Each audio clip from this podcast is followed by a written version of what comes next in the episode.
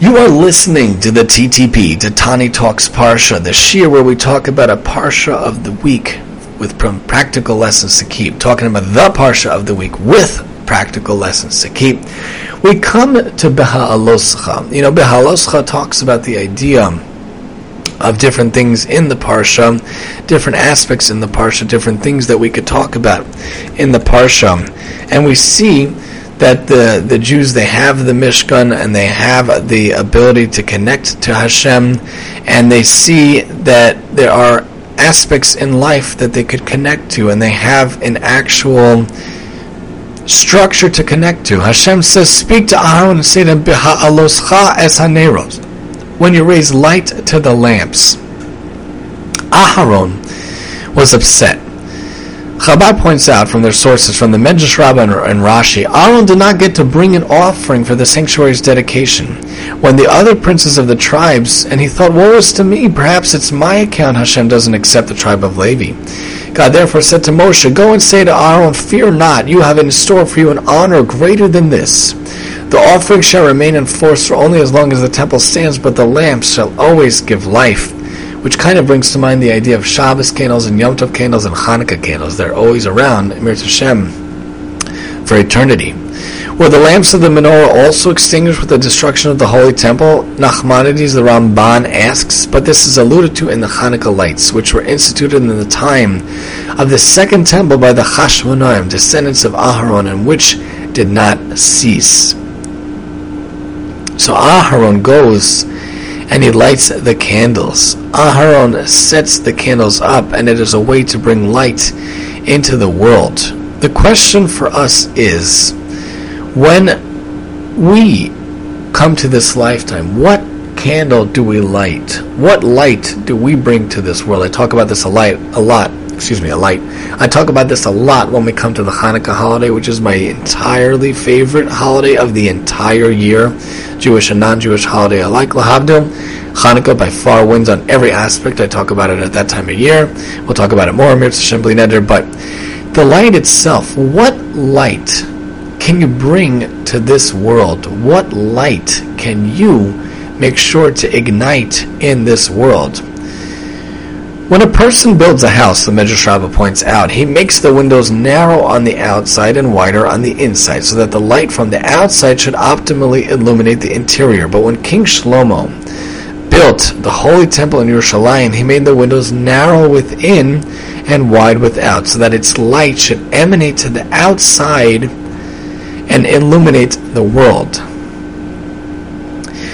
The idea is that the light comes from the inside itself. You can shine your light to the world. "Shine a Little Light" is a very famous song in uh, in the Jewish music in the past couple of years, and of course it's a it's a famous song in general. Lahavdil and, and "Rise Up" also a big song. What can we do to rise up? What can we do to light our light in this world to bring our forefront of our existence into the world. We think about the word Beha'aloscha. Aharon is lighting the lamps to illuminate the surroundings, not really for the light, because Hashem could allow the Shekhinah to dwell in the Mishkan and the Midbar and in the Beis HaMikdash, and the light itself is emanating to the world because the Kedusha is bursting forth to the world. But lighting up our souls, lighting up our neshamot, lighting up our our existences and lighting the world, the question becomes for us what can we contribute to the world? What can we light for the world? What lasting impression can we leave behind in this world? I'm very big on taking your talent, taking your ability, taking your connection in this world, taking some sort of some aspect that you could bring to this world and illuminating the world because you're the only person that will ever exist. You're the only Yankel or Shmerel or Joe. I'm the only exact Tani that will ever be here in this lifetime. There never was a Tani like me. There never will be a Tani like me, and I'm the only Tani that there is. Of course, another person might have my name, but they're not me, not my Tani, not my existence. Of course, there might be hundreds of thousands of Avrams and Moshes and Aharons, but each exact neshama, each exact person, there's no one exactly like you. Even identical siblings, I like to say. So you're mechoyev I say that you're mechoyev to make sure you have your lasting impression on the world. You're mechoyev to make sure to leave behind some sort of an imprint, some sort of a footprint into the world, to make sure that you left the world better than you got it. You're mechoyev on some level to make sure the world is more bright for having you in it. The world is more exalted for having you in it. What can you do to leave behind in this world? So, of course, Hashem very clearly to me showed me what I could do. Besides, for of course, we should all be zocha to be married and have kids and live many years and maybe esrim shana only one good, only wonderful good things. Not everyone has that beautiful bracha, but you can find a spiritual imprint to leave behind. And those who have children should be zocha esrim shana only good things. Torah chup masam for all of us and all of them. We have biological ways of leaving stuff behind, but we have to have the non biological, not material ways of leaving stuff behind. Yes, you could dedicate a building and hopefully that'll last, but buildings crumble too. You will have to find a way to leave an imprint on the world. You have to find a way to be someone who is involved in Baha'alotcha, be involved in lighting the candles and lighting up the world, in lighting the existence around us. The world is so dark. The world is so cold. The world is so lacking in warmth and affection. We have an obligation to be an Am Kadosh, an Or Lagoyim V'Goy Kadosh. We are in, inscribed by Hashem. We are ignited by Hashem to be a nation who are inspiring others, who have good morals and good things for people to look up to, that we're supposed to inspire others, that we're supposed to be a light unto the nations, that they look at us and say, wow, they accomplished great things. So on a tiny level, I have these podcasts. On a tiny level, I run a WhatsApp group that hopefully does good and involved with trying to get people to podcasts and trying to work on my side concept of the five which I think is a beautiful thing if it gets done. Hopefully, it will get done to leave behind after 120 years, not to think morbidly, and hopefully, it'll become a much greater thing. I have many ideas of where it could go, what it could do, and of course, I have music that I try to record on the OT show that I could leave behind. Something to do to light up the world, to bring warmth to the world. We have to figure out what we could do to shine your light. Don't just show up to your job, clock in and clock out, and don't just clock out of life Think what you could do that you could work, make this world more inspired, make this world more warm, make this world more enjoyable on many levels. Even if you go to your job and you're walking Kiddush Hashem, how zocha we should all be, halavai. We should all be zocha to be a walking Kiddush Hashem. That would be a wonderful high level, a wonderful existence for people involved in this life. You could walk at work and wear your kippah proudly. I actually don't wear my kippah outside of work. I wear a hat inside the building. I always try to wear a kippah mamash dafka so that they could see hopefully good work we're doing working with students working with people working with 99.999% of time not jewish not religious people hopefully it could be that we can inspire those around us we could ignite those around us we could light a little light in the world we can inspire the world and show that I just I don't want to just help the Jewish people and the children. I also want to help the world. I want to help all these kids in these different schools. I actually wrote an op-ed recently to a paper that I vastly disagree with its viewpoints, but it's a very popular paper, and they want to publish my piece. Hopefully, they will. Talking about the idea in Gen Ed in the DOE of a problem that I've noticed, and I do not agree with a way that the classroom is structured.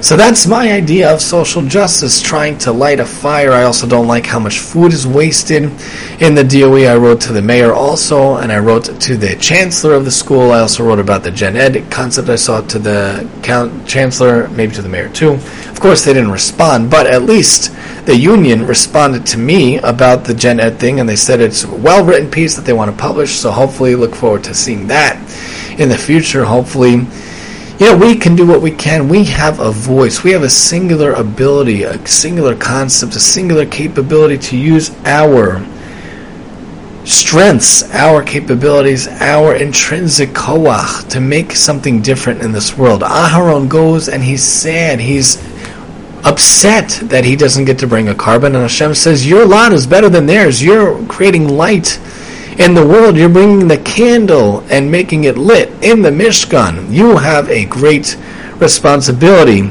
You have a great ability to be involved. You can accomplish great things in this life. You can accomplish wonderful things in this life. You can make sure to make the world brighter. As we think about the Ha'alot we think about lighting the lights, we think about accomplishing great things, we think about accomplishing wonderful things for this world, you can bring stuff with your strength, bring stuff with your capabilities, bring stuff with your talents and your strengths to make the world a better place. As Aharon lights the candles, and we think about the candles for the posterior time and the, the end of time, we think about the Shabbos candles, Yom Tov candles, talking about bringing light into the world. And of course, this resonates with me very strongly in Hanukkah time, my favorite time of the entire year we want to think on a day in and day out basis to get our fires burning, to keep the fires burning, as we talked about on an episode recently on Tani Talks Radio. You can hear that as a uh, podcast after the fact as well on all podcast forums. Keep the fire burning. But in life, we want to do what we can to light those candles. Think about Aharon when he goes up to make that aspect and think about how we want to resonate the light outward. There could be narrow windows on the inside, but huge windows on the outside because we want to shine the light into the world. We want to bring the light into the world. We want it to be that one light could banish the darkness. You know, you could have a very dark, dark, dark forest. One candle can bring the darkness away. You know, in Yad Vashem, I believe there's one room that has one candle burning and the mirror intensifies it like millions of times because one candle can light up the whole world, and one candle doesn't get diminished when it lights another candle. So when you light someone else up and you ignite someone else, you're not diminishing yourself, you're only causing more light in the world. The lights allude to the lights of the time throughout time, the errors, the, the eras throughout time, excuse me, when lights are burning. Aaron was upset, but then Hashem tells him, No, your light is greater than theirs. You can do what you can to light the lamp. So as we come to Beha'aloscha, and we see in this Sefer this idea of kindling the lights. When you raise up the lights, think about how you can light the lamp in this life, how you can la- leave a lasting impression.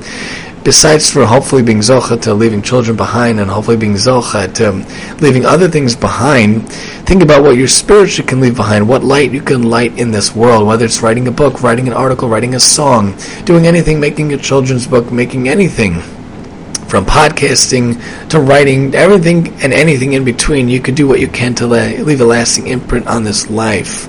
Do what you can to light a little bit up in this world. Light this world up a little bit in many different ways throughout all of your days. This has been Tani Talks Parsha, where we talk about the Parsha of the week with some practical lessons to keep.